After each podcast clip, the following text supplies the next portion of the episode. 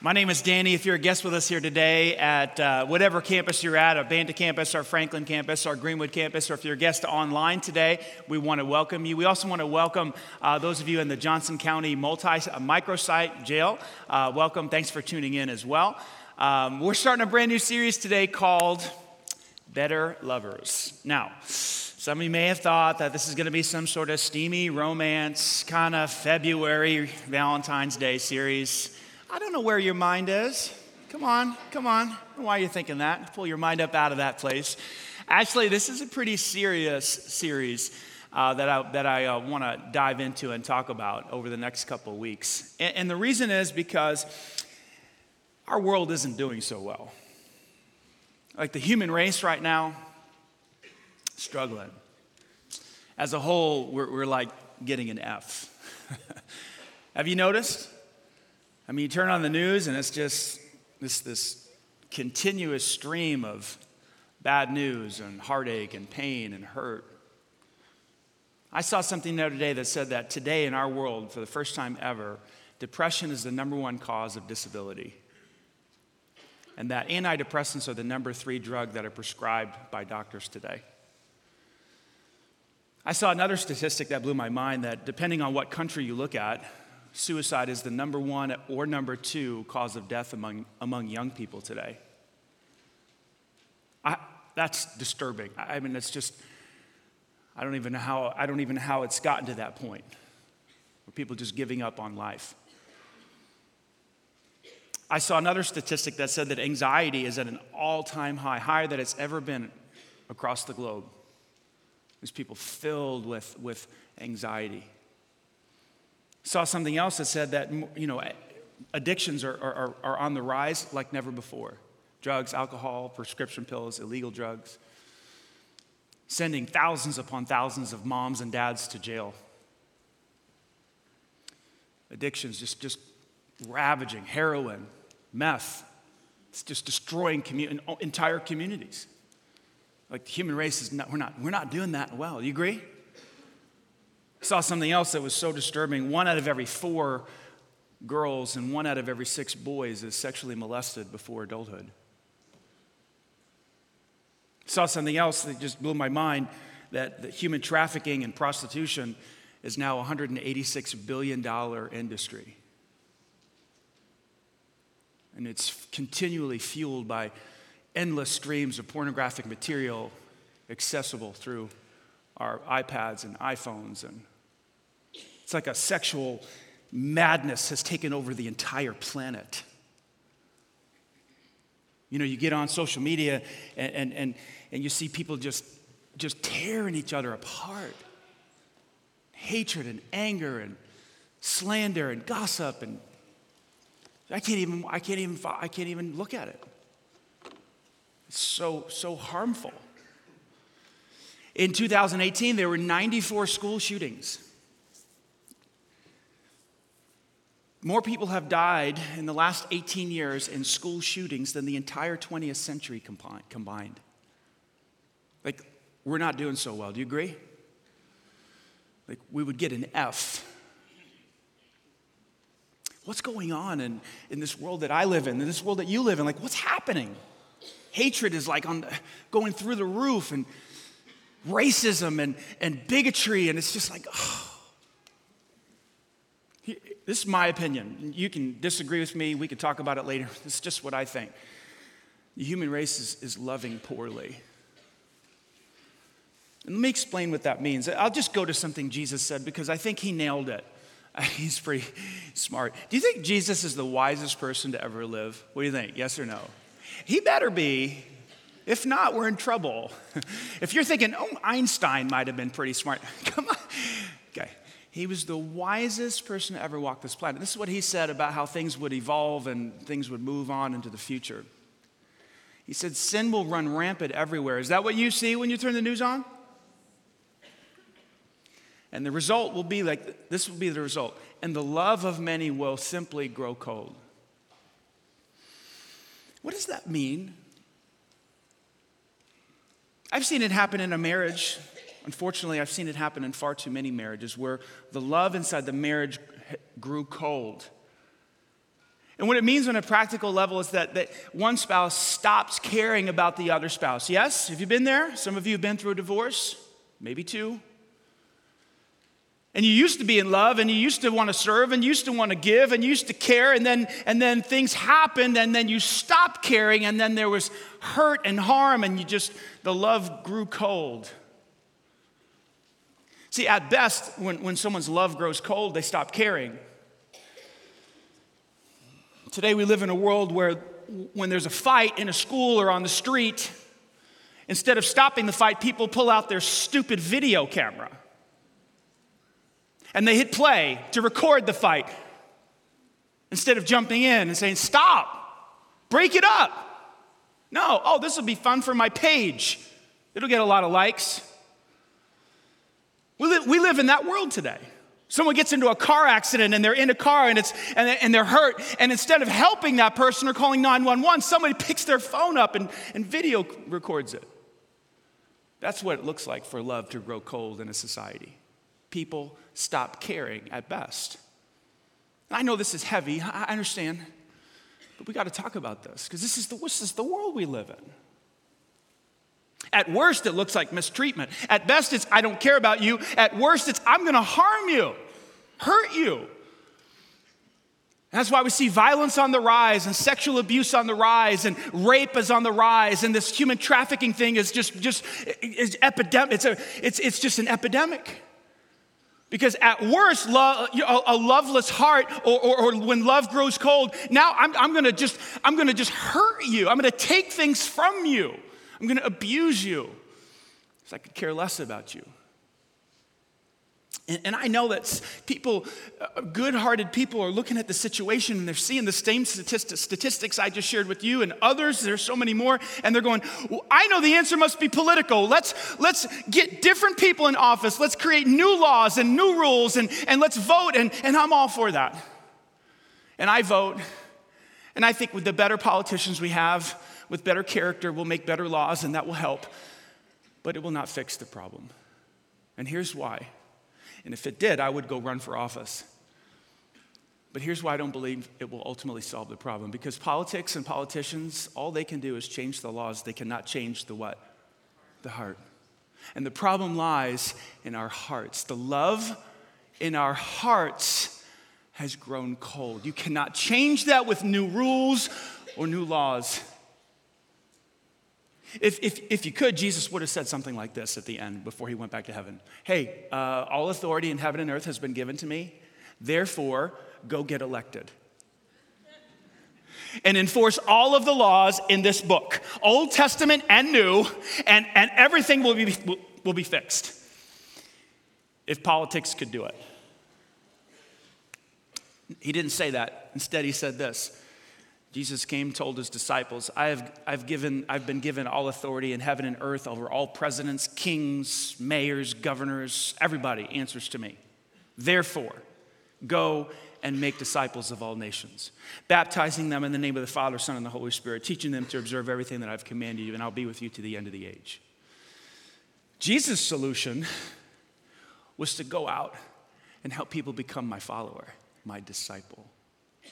You say, well, that's so simplistic. That, that, that's not going to work. All we need is, you know, to be a disciple. And does Jesus really know what he's talking about? Well, let's, let's talk about that. A disciple. What's a disciple? Well, outside of the context of Christianity, a disciple is just simply a follower. You could be a disciple of your parents, you could be a disciple of Aristotle, you know, you can be a disciple of whoever you want to be a disciple of. That just means you're a follower, you're a student of that person. Well, in the context of faith, Christianity, in the Bible, a disciple of Jesus is simply a student of Jesus. They just come underneath his teachings and they do what he says and they follow what he says.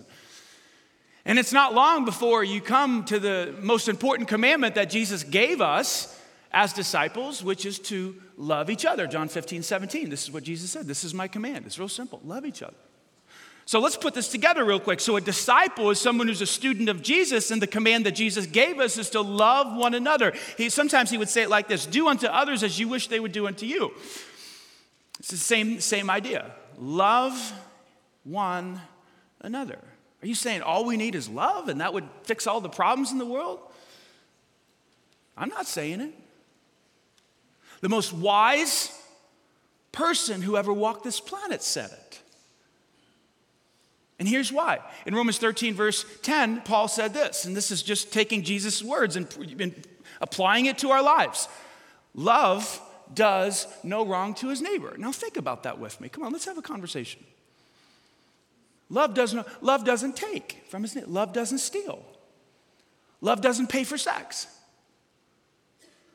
All prostitution and human trafficking goes away in a world filled with love because love does no wrong to his neighbor. The other day I was in the gym I go to and there was a sign in the locker room that says, Lock your stuff up. There's a thief among us. It didn't say it quite like that. That was my interpretation.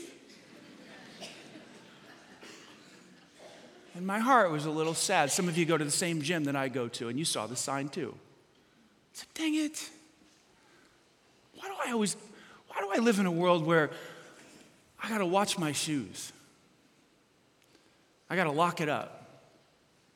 Because that's a loveless world where people don't care about my shoes, they want to take my shoes. In fact, they did. I've already had one pair stolen in that gym. Thankfully, it wasn't my Kevin Durant shoes. if it had been my KD shoes, there would, might have been a Christian fight.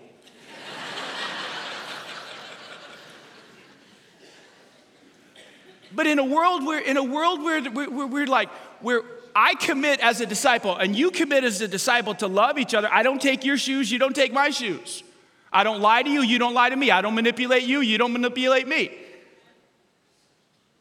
And so the world, one by one disciple at a time, becomes a different type of world, a different type of community, a different type of school system, a different type of court system, a different type of business, a different type of church because I've committed to do no wrong to you. That's why Paul said, therefore, because love does no wrong to his neighbor, therefore love is the fulfilling of the law. All 600 commands in the Old Testament all the commands in the New Testament, they all get taken care of if you just follow this one command to love each other. Wow. All the other laws are, uh, laws are a manifestation of this simple law to love each other because love does no wrong. Put in a positive sense, Dr. Dr. Uh, John Townsend put it this way in his book, Loving People. He said, Love is seeking and doing what is best for another. That's to say it in the positive way. And what, what's best for you is, is not that I, I'm not going to hurt you, harm you, steal. I'm going to bless you. I'm going to help you. I'm going to encourage you. I'm going to assist you. Imagine a community of people. Imagine a home. Imagine your home. Imagine a school system where everyone is committed to do what is best for each other and they do no wrong to one another. Does that solve most of the world's problems, yes or no? That's why Jesus did, that's why he said, go out and make disciples, because a disciple is committed to love, and love does no wrong. It only seeks the best of its neighbor. It starts with me and it starts with you. Now, some of you hearing that, you're like, well, I do pretty good with that. When it, when, when it comes to those who, you know, who are lovable, me too. And here's why in your notes because loving the lovable is easy. I'll just use my wife for example. She's one of the most precious, tender people, and she's a great mom and a great hu- wife. And I almost called her a great husband. she's a great wife. and so she's easy to love. But there's some other creatures in my home I won't, ma- I won't name anyone, but they're a little bit more challenging to love. And then it goes out from there. It's easy to love the lovable. Jesus said this in Luke chapter 6 about loving the lovable. If you love those who love you, what credit is it to you? Even sinners. Now, when Jesus says even sinners, he's talking about people who are godless. They want nothing to do with God, they live on their own. He's talking about people that just have no faith, no, no conscience. Just even people like Adolf Hitler can love those who love him. Come on, that's easy stuff. You don't have to be a disciple of Jesus to love the lovable. Everybody can do that, even sinners can do that. What is Jesus really teaching here? Well, Townsend says in the book that when it comes to this concept of loving your neighbor, here's what Jesus really is saying the lovability of the other person is ultimately irrelevant. We're not talking about, Jesus didn't say, go love your neighbor as yourself if they're a nice person. like, I would love for that little line to be in there at the end, but it's not there. he says, love one another.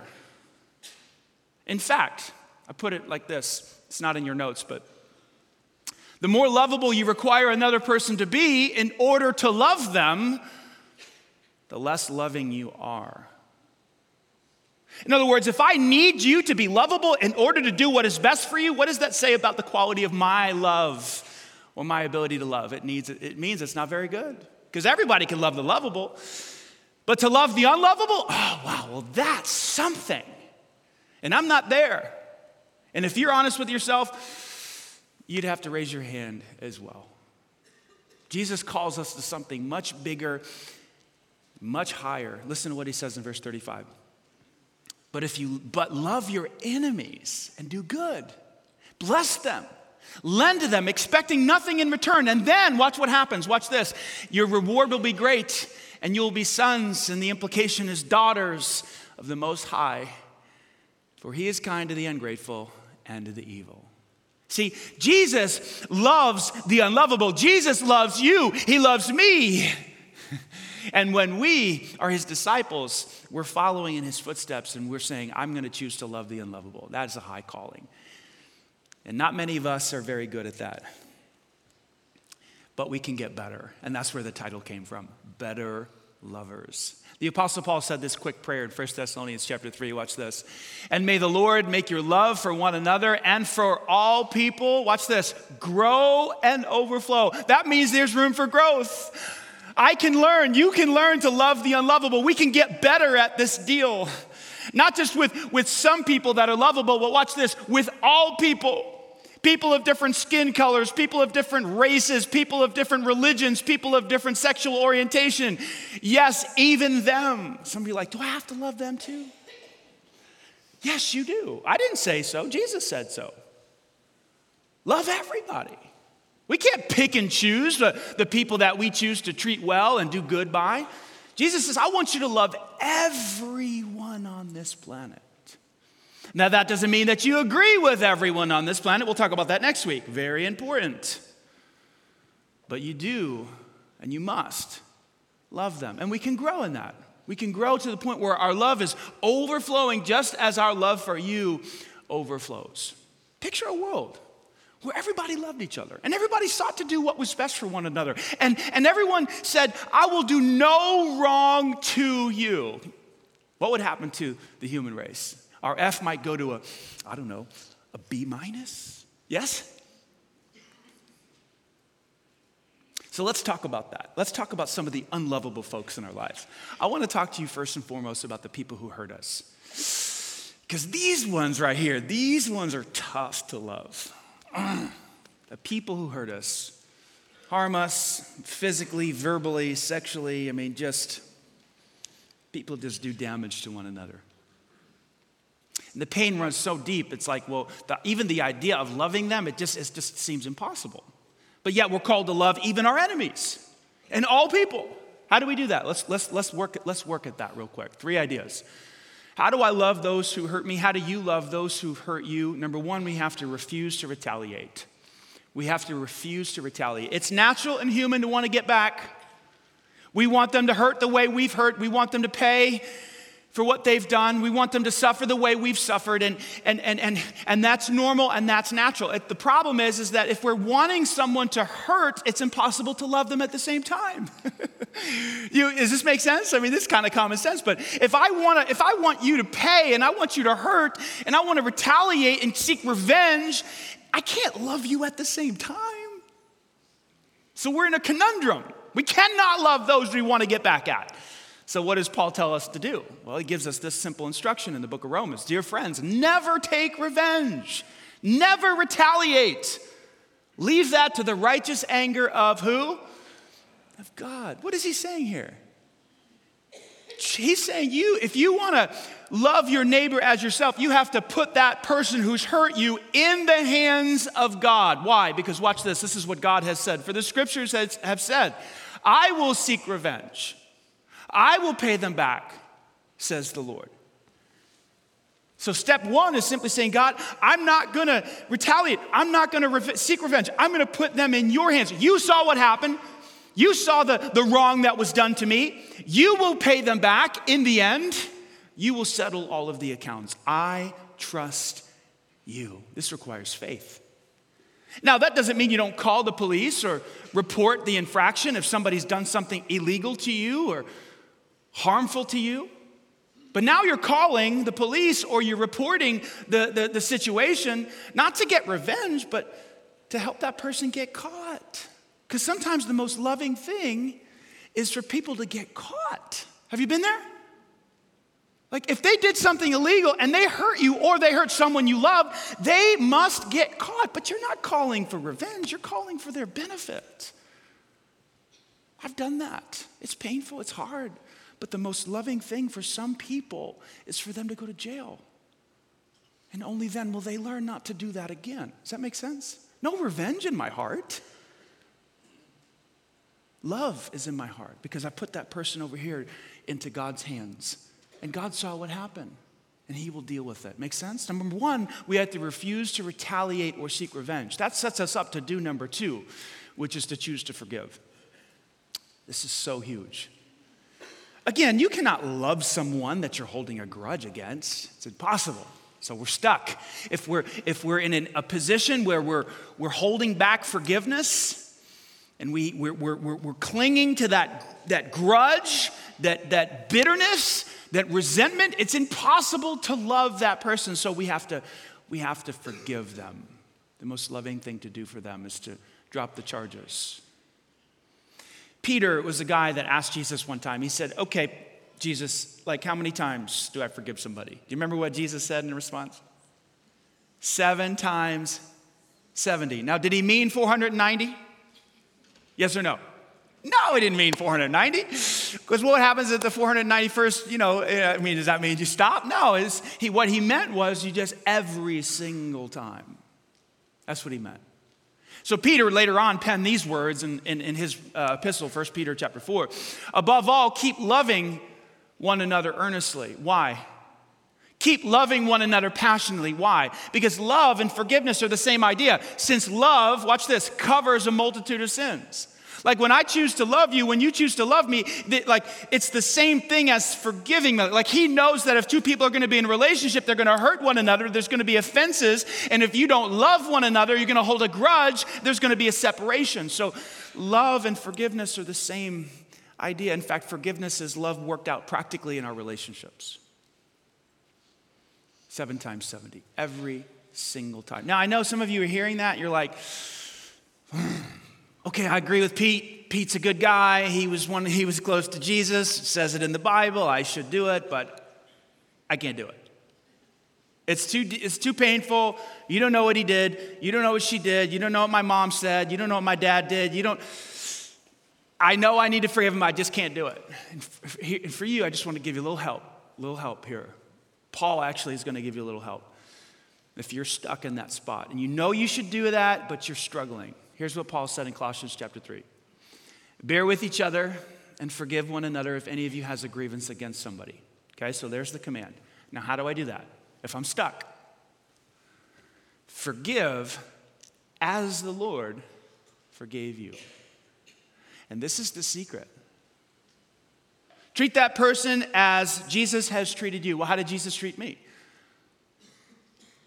Well, 2,000 years ago, he allowed himself to be whipped with the cat of nine tails, which is a whip with pieces of rock and glass attached to it, to the point where his back essentially had no skin on it. Then he allowed them to put place a crown of thorns on his head, and they pushed it down. And they spit in his face, and they pulled out parts of his beard, and they struck him over the head with a stick, and they mocked him and ridiculed him, and eventually put nails through his feet and his hands, and hung him on a cross. For who? For you. To wipe away, to wash away all of your sins, not just a few of them, all of them. And when you place faith in Christ, if you're a believer today, your sins were washed away, every single one of them. And so Paul is onto something here. He says, Hey, if you're struggling to forgive somebody, just remember just take a walk down memory, memory lane and remember how the Lord forgave you. And when you remember how He forgave you and the price that He paid and the excruciating pain and the humiliation He went through at the cross, you will be able, you will have the power to extend forgiveness to somebody else. Amen? And that's the secret if you're stuck in bitterness and resentment and holding a grudge. So, number one, how do we love the people that have hurt us? We refuse to retaliate. Number two, we choose to forgive. And then number three, and this isn't for all of you, this is just for some of you, this requires discernment. Perhaps you need to set up a boundary. A boundary. What's a boundary? A boundary is a, a border, it's a wall, it's a, it's, a, it's, a, it's a line. And, a boundary does two things. Number one, it protects you from getting hurt again. So many people get confused between forgiveness and reconciliation. Forgiveness is one thing, reconciliation is another. Forgiveness is saying, I'm not going to hold this against you anymore. I dropped the charges. Reconciliation says, let's get back together and restore our relationship like it was before. Two totally separate things. You can forgive someone and not be reconciled. See, when you reconcile, now there's no wall between you and the person who's hurt you, and you have allowed them or created a situation where they can do the same thing again and again and again. And you're setting yourself up to be hurt. So many women, battered women, do this. Their husband beats them up, and, well, he's sorry. He said he was sorry. He cried. The police officer even gave him a warning, so I let him come home. Come on. Sure, forgive him, but don't let him back in because he said he was sorry. And because he said, I'll never do it again. Are you kidding me? Right? A boundary says, You're gone until you figure out why you beat me up. See how that works? You're stuck in childhood. And when you become a man, you may, we may reconcile, but not until you grow up.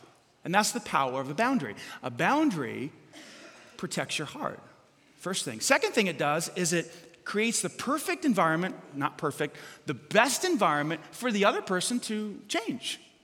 See, if there's no price for what they've done to you, sexually, emotionally, physically, if they don't have to pay a price, they're just gonna keep doing it again. Why? Because they don't have any reason to change. But when you create a boundary and they can't come home, and they can't see the kids or they can't have the you know get uh, access to the money anymore or whatever the situation now it's like oh man well now i have to change because you set up this boundary. See a boundary helps a boundary is for some not for all it's the most loving thing to do.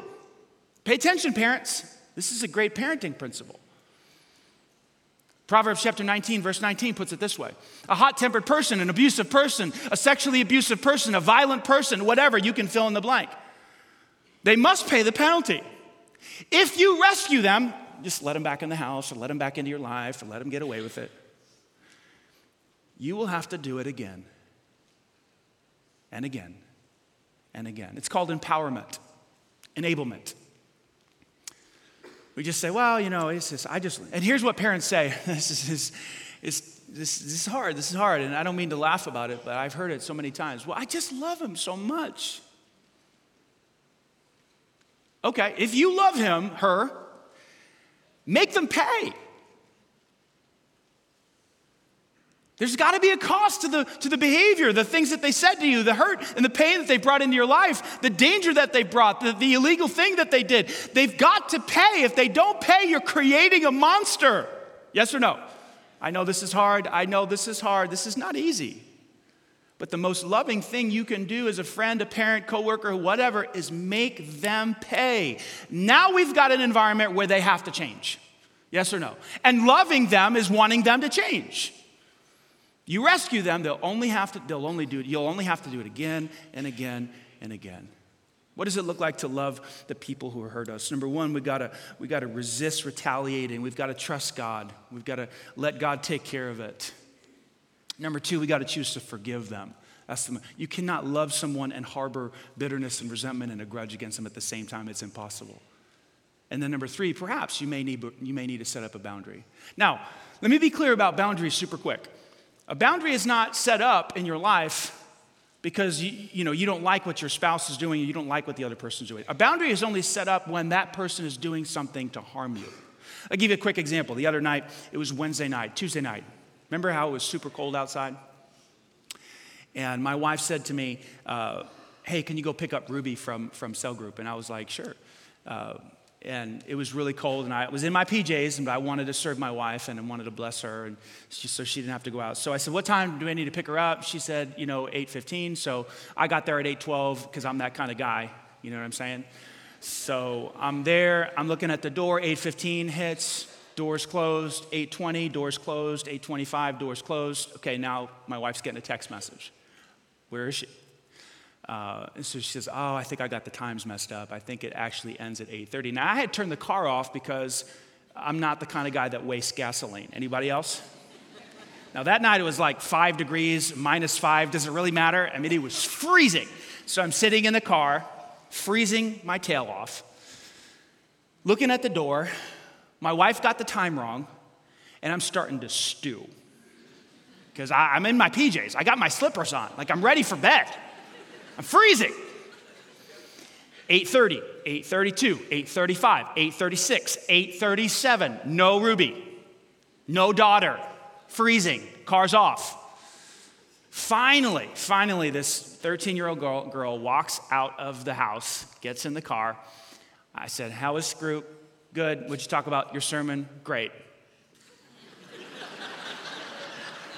That's all I said. That's all she said, because I was mad. And the whole drive home, I'm thinking, I'm setting up some kind of boundary. I am. S- We're going to have new rules in our house. Something. And I'm trying to think of one. I'm trying to think of a rule, a boundary. How do I prevent this from happening again? I'm freezing, it's late, it's dark, sub zero temperatures. And, and, and, and, and I guess when I got home, my wife is, oh, I'm sorry, she's so gentle, you know, I messed up the time. And I just had nothing. I had nothing. And here's why because you cannot set up a boundary in a relationship because you didn't get what you wanted, because you don't like what happened. That's not what boundaries are for. See, some of you are tempted to take my words and go home and make some kind of crazy boundary with your spouse. I'm not saying that. You create boundaries when someone is hurting you, not when they get a time wrong, okay? Or they're just acting in a way that's forgetful or doing some other thing that, that, that annoys you. Does that make sense? That's why it's not for everybody. What would happen? What would happen if you if you were able to love the people in your life that hurt you? What happened? I mean, I like to talk big about revolutions and how communities and the world would change. I mean, I'm just a dreamer like that. But let's start in our home. What would happen if you created an environment in your home where the culture was love does no wrong? We don't do that to each other. We don't hit, we don't talk that way, don't, want to, we don't make fun, we don't. We only seek what is best for the other. What would happen? Would mistreatment go away? Yep. Would you be, seek to be blessing each other in the home? Yep. Husbands and would marriages get better? Yep. Would brother and sister relationships get better? Yep. Would brother brother relationships get better? Yep. Would daughter daughter mother relationships get better? Yep. Father sons? Yep. It, all, it would all get better. Why? Because love does no wrong to his neighbor. And then, and then from there, from the homes in our community, that would spread to what? The, the, the school systems and the offices that we go to work and all that. This whole, this whole love thing would just spread, and that's how a community would change. And crime would go down. And all this mistreatment would, would slowly dissipate. And that was the wisdom of Jesus when he said, Go into all the world and make disciples. Don't you love it? Two questions. Who's the person who's hurt you? This is for you. Practical action steps to take home. Who's the person who's hurt you? And then number two, and this is the tough one will you choose to love them? Refuse to retaliate, forgive them, and perhaps, just maybe, set up a boundary. Now you got to take the ball and you got to run with it. This is your deal now. Your home will change when you decide to change. Our community will change when we decide to change and to love each other. Now, thankfully, Jesus led the way in this. I keep saying this, I feel like I say this every week now, but it's so powerful. He said, There's no greater love than for a person to lay down his life for his friends. And then he went and did it. As I've already explained, he stretched out his hands and feet and he allowed himself to be nailed to a cross. Why? because it's what we needed most. We needed forgiveness, we needed grace, we needed reconciliation. And so Jesus, in love, did what was most needed. Someone had to pay for sin. And so Christ lays his life down on the cross and he dies for us because we couldn't pay the penalty. And so he pays it for us. And he offers you eternal life. He offers you abundant life. He says, Will you, will you receive that? I've paid the price. Will you trust in me? And maybe today is the day that you put your trust in him and you ask him to forgive all of your sin and you become his follower, you become his disciple. I'm going to say a simple prayer. You can take these words, make them your own. Receive God's love today. Put your faith in him. Trust him today as your Savior. Just take these words and make them your own. Say, Dear Jesus, thank you for paying the penalty for my sin. Thank you for dying in my place. I ask you to wash away all my sin. Forgive me, cleanse me, and make me your child today. And from this day forward, help me to be your student.